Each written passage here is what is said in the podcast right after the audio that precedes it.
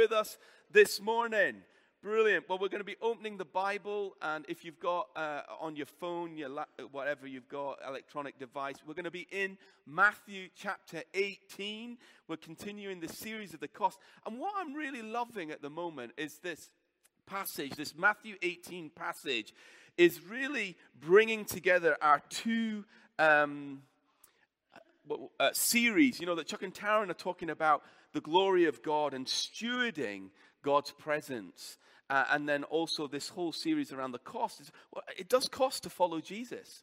And, and in Matthew chapter 18, it seems like these two kind of series are intersecting one another because we want to be a people, don't we, that steward the presence of God, or become attractive to Jesus, and that Jesus wants to be around us, not just in this gathered setting, but also as we interact with the world and, and our workplaces and stuff like that. We want Jesus with us all the time, and we want his power and his presence to be operating and working through us. Wouldn't you agree? Great. That was not a moment to be quiet. Okay, we're going to get into this today. Okay. Um, Rome wasn't built in a day. Remember that? That's what they say, don't they? But that quote is often misused because the other bit of it, it says, but it burned in one. you know, there is the passage that we're going to be looking at this morning. It's quite a tough passage, but we need to understand the context of it. And so sometimes when we read things and see things at first glance, we're like, whoa, but actually there's more to it. I mean, check this picture out here that's about to come up on the screen. I mean, that looks inappropriate. I mean, Michael Jackson all over again. For those of you, but, but when you look again, you see it's a train set. Ah, some of you are like, oh. And then what about this? Looks like she's been decapitated. That woman's not got a head. Where is the head? And then you realize it's a mirror. Ah, things are not always what we think they are. And what about this next one? Look at that. I mean, it's like a, I mean, I've heard of hover, hovercrafts, but it's about perspective, isn't it? See, our immediate reaction to something isn't always the accurate one. And I think we've got maybe one more. Look at that. What's going on there? I, when I first glanced at it, I thought that was a guy next to a lake. But actually, he's laying down on a fallen tree. My point is this we're going to read this passage of Scripture together, and our, our immediate or first impressions of this passage might be, ooh, that's a bit tough. Ooh, what is Jesus saying there? He's saying some hard stuff. But what we're then going to do is unpack the context, okay, to get so it sheds light on uh, on the passage. Okay, all right, we good? We ready? Okay, let's open up Matthew 18. Uh, we're going to read from verse 15. It's coming up on the screen. If your brother sins against you, go and show him his fault, just between the two of you. If he listens to you and you have won your brother over. But if he will not listen, take one or two others along, so that every matter may be established by the testimony of two or three witnesses. If he refuses to listen to them, tell it to the church. And if he refuses to listen even to the church, treat him as you would a pagan or a tax collector. I tell you the truth, whatever you bind on earth will be bound in heaven. Some of us have heard these phrases before and have probably used them out of context. Um, and whatever you loose on earth will be loosed in heaven. Again, I tell you that if two of you on earth agree about anything you ask for, it will be done for you by my Father in heaven. For where two or three come together in my name, there I am with them. Can you understand now? When you read that passage, you're like, oh, that seems harsh. Or maybe there's some harsh words in there. So let's just back up a little bit. And maybe if you want, if you've got a Bible, you can flick back to the very beginning of Matthew 18. Remember, Matthew 18, Jesus is beginning to teach on what is important in the kingdom, what is paramount in terms of the values.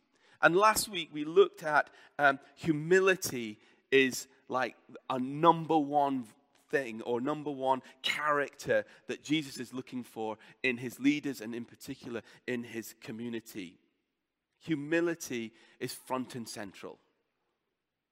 And that pursuing position and power is what the world does, but to greatness comes through humility and servanthood right? So that's the beginning of the teaching. And then if you look down, it then Jesus begins to uh, talk about this parable of the lost sheep. And he says, Let me tell you what's important about the kingdom is that my Father in heaven, his heart is for those that are lost and have wandered. So humility is important in terms of the character, but actually the mission of God needs to be right at the heart of whatever we're doing. God's heart is out there where we leave the pen and the safety of the pen at times to go and pursue people that do not know Him. And out of love, we're willing to risk some stuff to go and to connect and to love and to reach and to share the gospel with them. So he's saying humility is important and let's keep the mission of God right front and central. And then we have this particular passage and then right at the right behind this passage, we have the parable of, uh, of the unmerciful servant that's talking about forgiveness.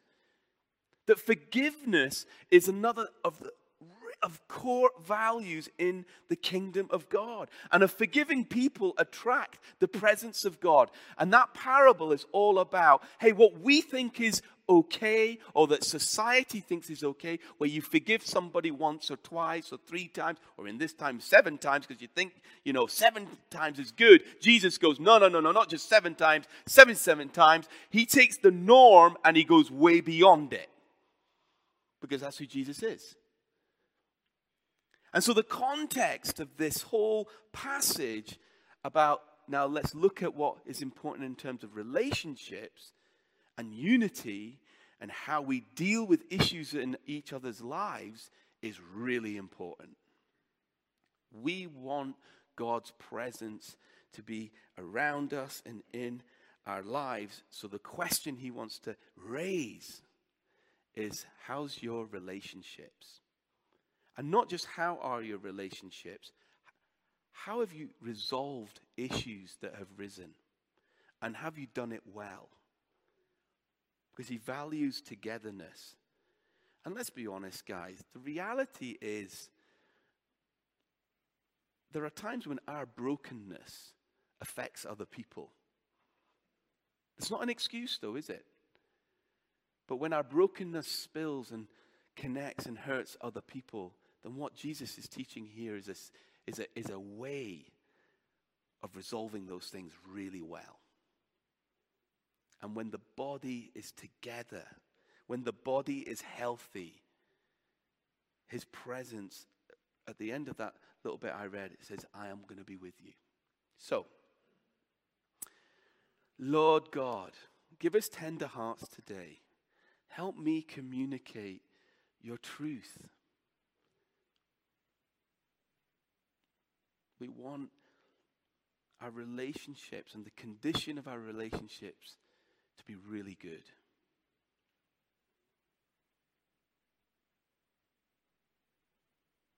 We ask this in your name. Amen. You know, back in the day, um, who loved uh, Sports Day? Yeah, see, some people are like, other people are like, they're already like hiding. Do you know what I mean? So, hey, so I, believe it or not, I did a bit of high jump. Me, five foot ten and a half. And actually, I'm not blowing my own trumpet here. I was all right. The problem was, I had to compete against a guy who was six foot six and, and did high jump for Scotland. So the reality was, I was never going to win. I nearly always came second. You see, with high jump, yeah, you, you, the bar's here, and then if you jump that, the bar is raised. You see, Jesus is raising the bar. He is raising the standards of how we do relationships. The world does it like this, but we're going to do it like this. Did high jump? Anyone had to go at pole vault? Come on. There you go. It's, you know what? They make it look easy, let me tell you. So I was about 17, Highland games up in, I don't know where it was, Dornoch or something. Me and my mate thought, hey, let's go, you know. And so I did, I had to go at the pole vault. I'm thinking it's going to be fiberglass poles, you know, you trot up, and up you go. No, no, no, no, no.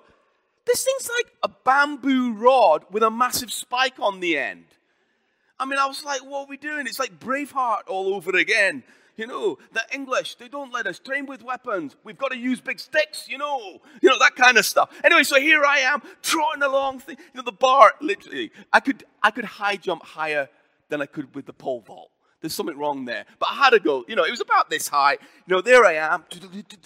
Slap this thing in. Oh, straight through the bar. I came third, though, out of three. but listen, Jesus in this passage, in this passage, in other passages, like when he's speaking about leadership, he's saying, guys, the world does it like this, but not us. Not us. We're going to do this differently. And I want to show you how we're going to do it differently. And I want to give you a course of action to help us do it well. And so the reality is this, guys. Verse 15 says this if your brother or sister sins against you. The reality is it's going to happen because we're family. And the reality is this because when we're called to Jesus, we're called to community. Aren't we? We're called to community. We might have been called to Jesus as an individual and into a wonderful friendship and faith in God.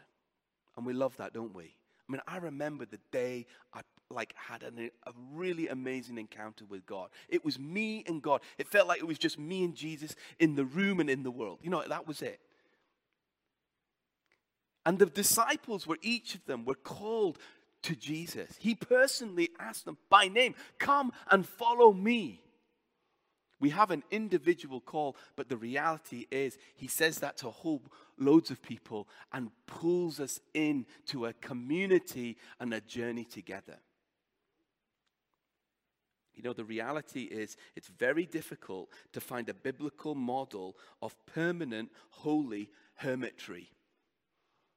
it's not even a word, but you get the drift. We're not, Jesus doesn't call us to do a relationship with Him on our own. We do it in community and family, and it's known as the body of Christ, the ecclesia of God, the called out of this world to a new kind of people, a new kind of community. And one of the things that we're going to do in the new is we're going to do relationships differently, and we're going to resolve issues in a, a different way.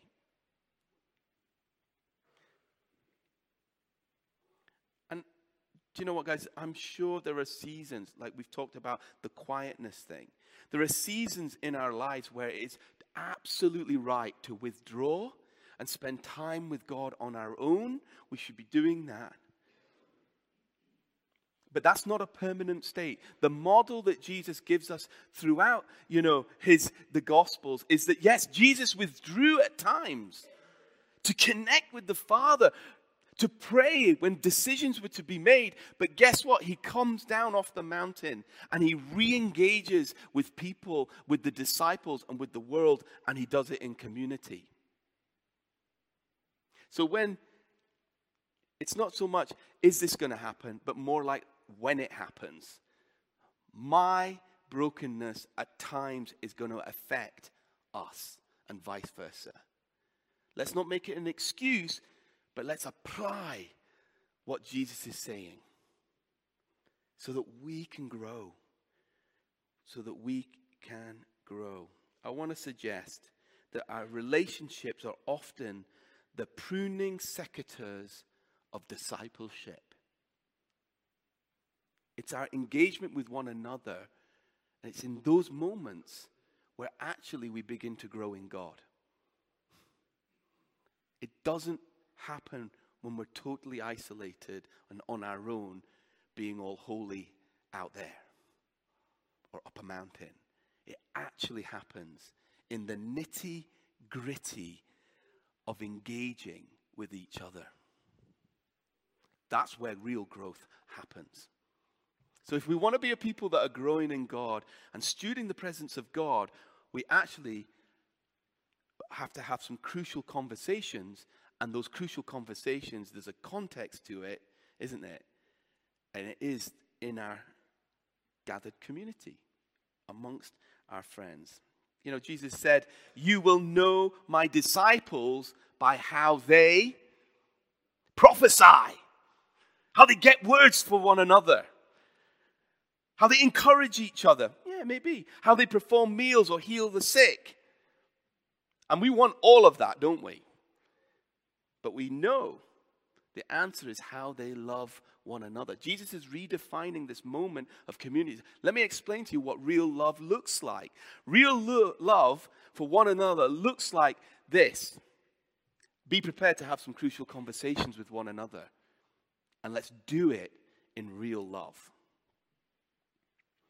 It's, that's when it's, our love is really expressed because we we value one another and we don't easily let go of each other.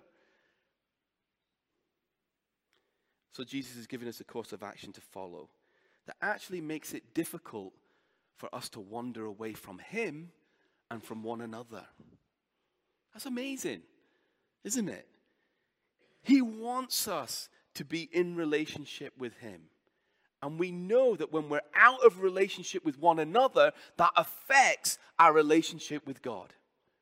And so Jesus is saying, let me give you a way of putting that right, of resolving that and restoring each other. And so the context is humility. The context is let's go the extra mile to bring somebody into God's presence. And that needs to be applied internally as well as externally. Let's be a forgiving people. The context is here, we're going to do this in community because that is the one place where we express our love for one another and become a real witness to the world. But we need courage, don't we, to do this? I don't know about you. We need courage to do things differently, to swim against the tide of how the world does this stuff. I heard someone say this maybe if we all sit super still, Monday won't see me. Or this, this maybe you sometimes you feel like, like the moment I'm reading this passage, you're already feeling sick. Because like you're like, conflict is like a thing you just do not like. And maybe you feel like this koala bear. I think I've got a little picture that's about to come up. I hope. There you go. I hope Monday doesn't find me. you know, I think when we hear this passage and Jesus is giving us a command to say, actually, relationships really count, and so passivity is not an option. For some of us that, who don't particularly like conflict or wouldn't necessarily want to go face to face and and actually approach someone. For some of us, it's like, oh, this is a this is like, oh my goodness. I'm not really enjoying this. Thanks, James. I really did want to come. You know, I was, really, I was really excited about coming to church today. But now I'm here. I'm like, I, I'm hearing stuff I don't want to hear. You know, I remember, you know, I love, I mean, remember Mr. Bean? Mr. Bean, you remember, there's that sketch he does, Rowan Atkinson, where, he, you know, you're watching people jump off the high board, dive in, and it's brilliant. And he's like, I can do that, you know? And so you see Mr. Bean in his Speedos, you know, going up, and he's all awkward, and, and he's like, yeah, I can do this. I can. And then he gets to the high board, and, and it's like he's gripping the side of the high board, you know, and kind of looking down. You know, the reality is he needs courage to jump. I remember doing a bungee jump once, and uh, I was all up for it. You know, and we can talk about this stuff about having crucial conversations, and we're like, that's right, and it's God's truth. But in the moment, you're like, we need courage. We need courage to do things differently. to address things and do it well. Because some of us wouldn't proactively, like if we if someone said something to us or you know we've been in a context where somebody's done something and we know it's not right and it's painful, some of us would just be like, yeah, that's fine. That's let him do it. But here the Lord is saying, no, have courage and go and speak to them. And so I think we need courage. Those of us that don't particularly like to have these kind of crucial conflicts, we need courage to do it well. And then also, I want to suggest this for those of us that don't mind a bit of conflict, you also need courage. Courage to do it differently. You know, we've all been around people that just look for conflict. Listen, this is not a passage where Jesus is saying it's okay for everybody suddenly to become the moral police of the church and like go looking for issues in people's lives, you know, and get a yellow jacket on, you know, like a steward at an event. Have you ever been to an event and, you know, these people suddenly get a yellow jacket and it's like, they're like, I've got authority you know, and they're like telling everybody what to do. Listen, this is not a passage that just suddenly says, hey, you know, it's open day on everyone's stuff. First of all, the context is this if a brother or a sister personally sins against you, personally, that means the context is somebody's done something to me, I need to now go to them. And so, guys, there is a rejigging, there is a reshaping of whether we're passive and we're fearful of those moments, or actually we're okay with conflict, but we're running, we do, we do conflict from a wrong place. The posture of this passage is restoration, healing. It's about bringing people back into relationship with Jesus and with one another. So we're willing to die to a whole bunch of stuff ourselves to restore a brother or a sister. And so we need courage to follow the principles. So I just want to give, let's just look at a couple of the principles here. If it's personal sin, then we deal with it privately. We deal with it privately because we want to protect one another's dignity. Isn't that right? If I hurt somebody, whether it's intentionally or not, I want that person to come to me personally. I want them to sit down with me and look me in the eye and say, James. And I've had this because, you know, the reality is there are times I'm in, just insensitive. My wife will tell you that. I don't mean to be, but I can be. But there's not an excuse. You see, Jesus is saying, come to that person personally. Let's protect the dignity of that person because you don't know what's going on fully in their lives. You've just had a snapshot of something. And so when it happens personally, we go privately because we want to protect people's dignity. You know, there is no substitute for an honest chat. It produces transparency. Um, I learned a lesson a number of years ago. I was sitting with a mentor of mine. He was um, a, a, very senior leader in our church here. Uh, I don't think he'll mind, but his name was Douglas. And Douglas and I had a great relationship. He, he, he did scare the life out of me occasionally, which probably wasn't a bad thing. But I remember going down to the, I walked into his office and we were chatting. And you know, I began to talk about somebody that I had an issue with. And as, he, as I was speaking about this particular person, Douglas was reaching across and picking up a phone. This is before mobiles, by the way. You know, and he got a hold of the phone. And as he picked up the phone, he then said to me, James, have you had a conversation directly with that person? And I said, No. He says, Well, you're about to. And he handed me the phone and he had dialed their number. Let me tell you, oh my goodness, what, what, that is a learning curve, trust me. I was like, ah. actually, he then, phone went dead. He says, Do, this is what he said to me. And, I, and this is what I love it. because I'm, I live with this. He said to me, Do not ever come into my office and tell me about somebody else's stuff when you haven't had the guts to go and sit with them and honor that relationship and value that relationship and go and sit with them and look them in the eye and say, hey, in humility and in honesty and care, and go and chat to them.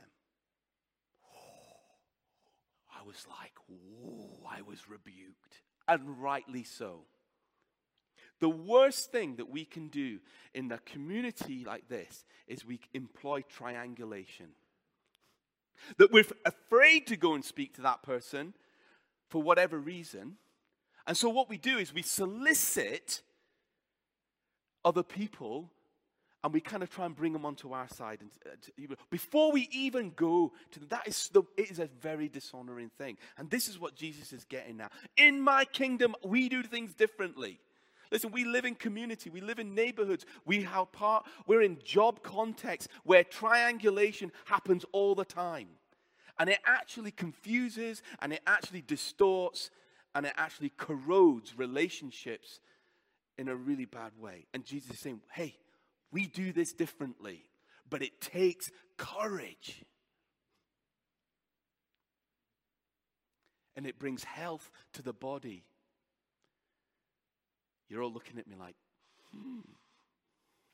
We don't often do this sort of stuff in our church. Hey, we don't often talk about, you know, the slightly tougher stuff. But I want to say to you guys, listen, in our church, I think we do this pretty well.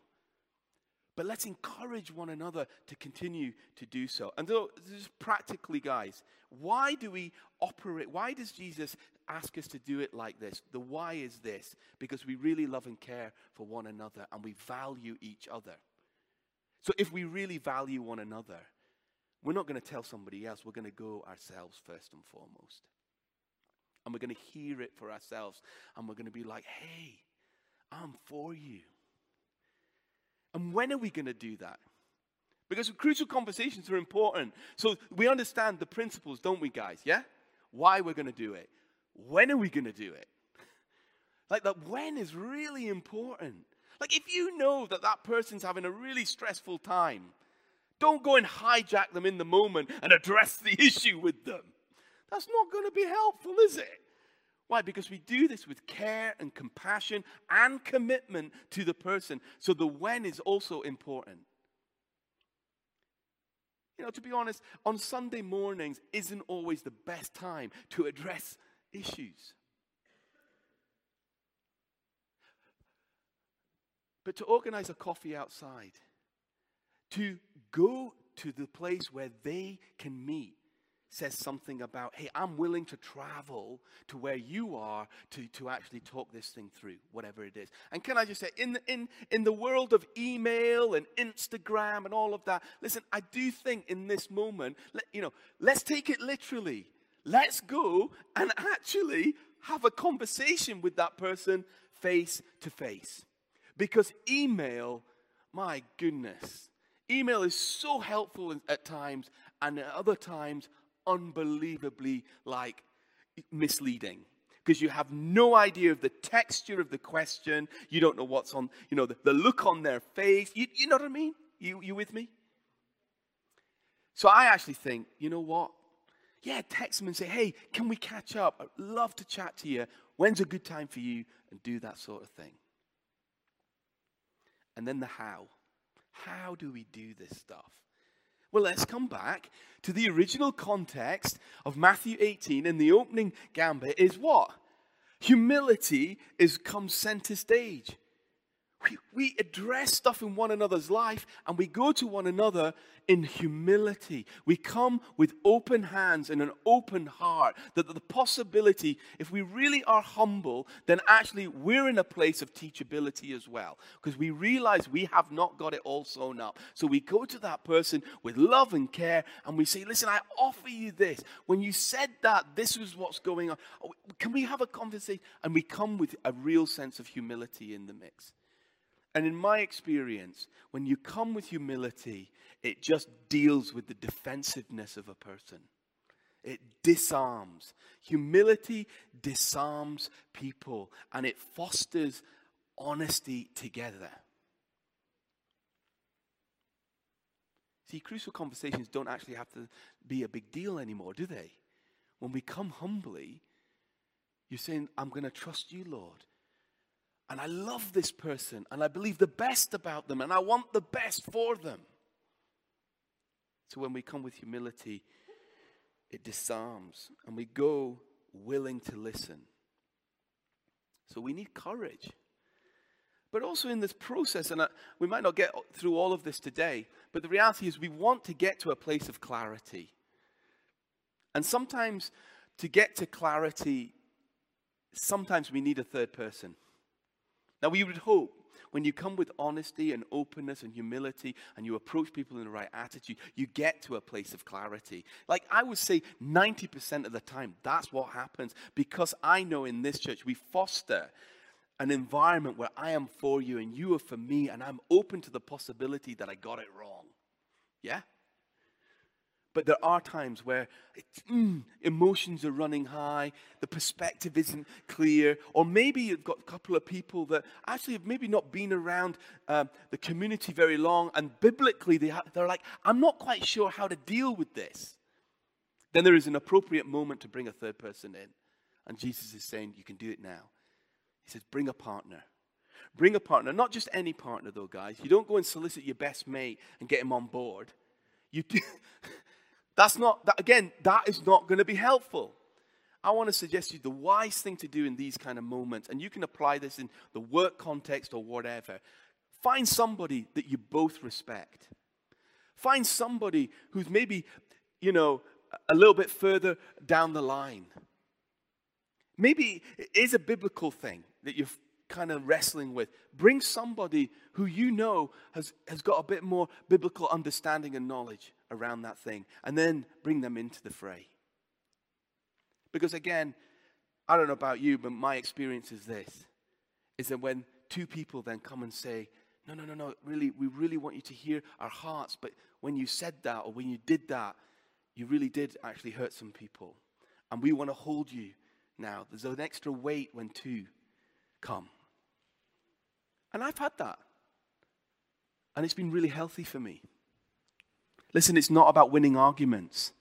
We can win an argument and lose a friend. That is not the posture of this. It's not about winning arguments, it's about restoring people.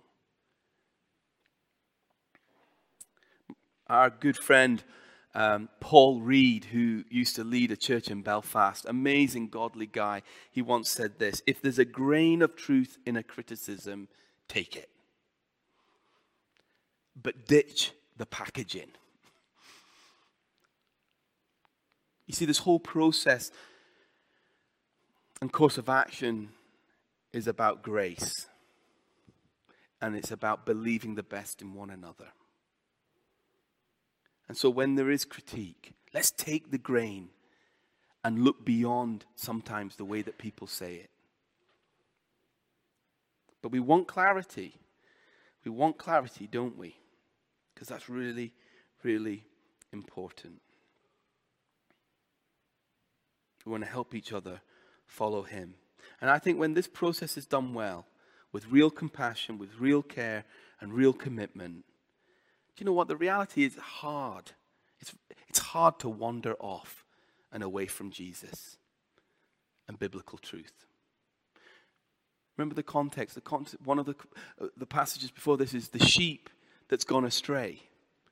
The heart of the Father is that for us is that we would go the extra mile to bring them in.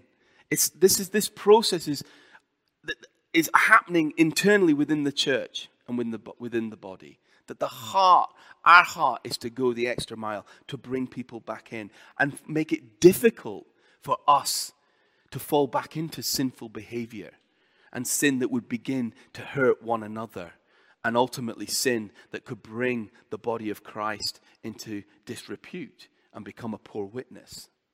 And so it's like there are a whole bunch of kind of ways that, that, that Jesus is like saying, let's put a whole bunch of markers in to stem that from actually happening.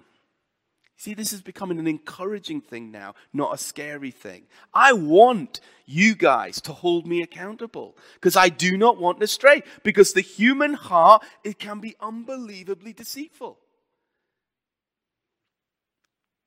I, uh, I you know, I, I, watched some YouTube stuff and all of that, and uh, there was this, it was like funny fails or whatever. You know, we've all probably watched some of them. But there was this moment where I think it was in Russia. It was in, a, in an army camp, and uh, I, I, I don't know if there's a handbrake on a tank, but anyway, the guy forgot to put it on. And so there's this footage of a tank slowly beginning to roll. Not that it, there's a hill, but it's not a steep hill, and it's slowly beginning to move. And suddenly, all these guys in army uniform are running out. And then, how do you stop like a 10 ton, uh, you know, tank, you know, that's designed to bring destruction? Anyway, so this thing's starting to move, and these guys are throwing bricks under the tracks, and they're getting bigger bricks, and they're putting anything and everything in front of this tank, and this tank's just slowly rolling over them. But eventually, because they're all at it and they're throwing bricks down, they're throwing bricks down, eventually this huge tank comes to a stop, and you can see them all going, Oh my gosh, that could have been disastrous. Jesus has laid down a course of action. We're not throwing bricks in front of people, we're throwing ourselves in front of people. We're saying, mate, don't wander. I'm coming to you. I'm putting a brick down and saying, don't. You know, I love you. I care about you.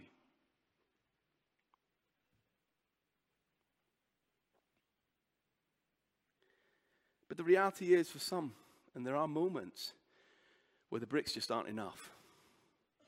And it's absolutely gutting. And so here, Jesus is really talking about an absolute worst case scenario when somebody is just convinced and is justifying their behavior.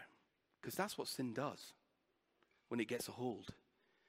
It twists and it changes some stuff in us to the point where we can justify our behavior and actually we stop listening. If you read that passage again, three times that word listen comes up. The key is listening. Let's be a listening people to one another. And in this worst case scenario, we don't know what the sin is because Jesus is painting the picture. But this person doesn't listen, and in their heart, they have set the trajectory of and course of action. So, what do you do in that situation? I think, and I know the passage says this it says, Tell it to the church, and if he refuses to listen, even to the church, treat him as you would a pagan or a tax collector. You know what? At first bite, that sounds harsh. But, but the reality is, when the heart has chosen and will not listen, what is happening here is this, and you've done all you can. Individuals, a small group, the leadership of a church, and that person is not listening. What they have already done in their heart is they have stepped out of community. In fact, what they've done is they've stepped out and saying, I don't want to listen to you. I actually don't want to listen to God, and I do not want to listen to the Bible. You see, they've already stepped out of community. And that is a really gutting thing. But, but how did Jesus treat a tax collector?